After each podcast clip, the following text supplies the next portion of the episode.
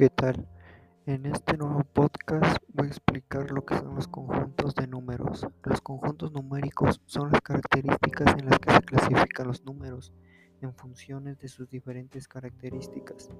Los conjuntos numéricos son, en otras palabras, los tipos de números que las personas tenemos a nuestra disposición para realizar operaciones tanto cotidianas como a un nivel más sofisticado por parte de ingenieros o científicos. Los números dígitos que se representan con una letra D. Este conjunto finito contiene solo 10 números del 0 al 9 y estos números son suficientes para generar cualquier número deseado. Los números naturales que se representan con la letra N. Los números naturales son aquellos que toman intervalos discretos de una unidad y empiezan con el número 1, exponiéndose hasta el infinito. Una forma de distinguir estos números es como aquellos que sirven para contar. En términos formales, el conjunto de números naturales se expresa con la letra n y de la siguiente forma. n es igual a 1, 2, 3, 4, 5 hasta infinito. Los números enteros que se representan con la letra z.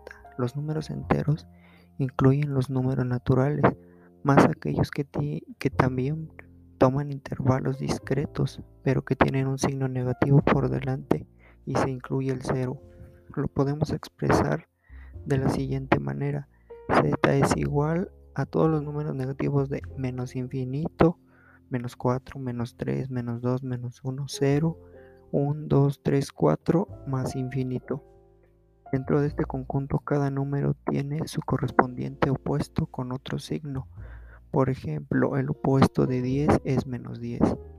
Los números racionales que se representan con la letra Q, los números racionales incluyen no solo aquellos enteros, sino también los que pueden expresarse como el cociente de dos números enteros, de manera que pueden tener una parte decimal representados como fracciones.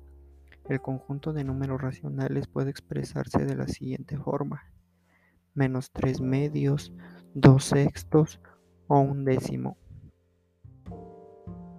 Los números irracionales que se representan con la letra I mayúscula. Los números irracionales no pueden expresarse como el cociente de dos números enteros. Tampoco se puede especificar una parte periódica que se repita, aunque se extienden hasta el infinito. Los números irracionales y los racionales son conjuntos disjuntos, es decir, no tienen elementos en común. Entre estos está el número pi, que vale 3.14, 15, 92, 65, 35, etc. Y sigue y sigue. El número de Euler, que se representa con una E, que es igual a 2.71, 82, 81, 82, 84. Y va a seguir.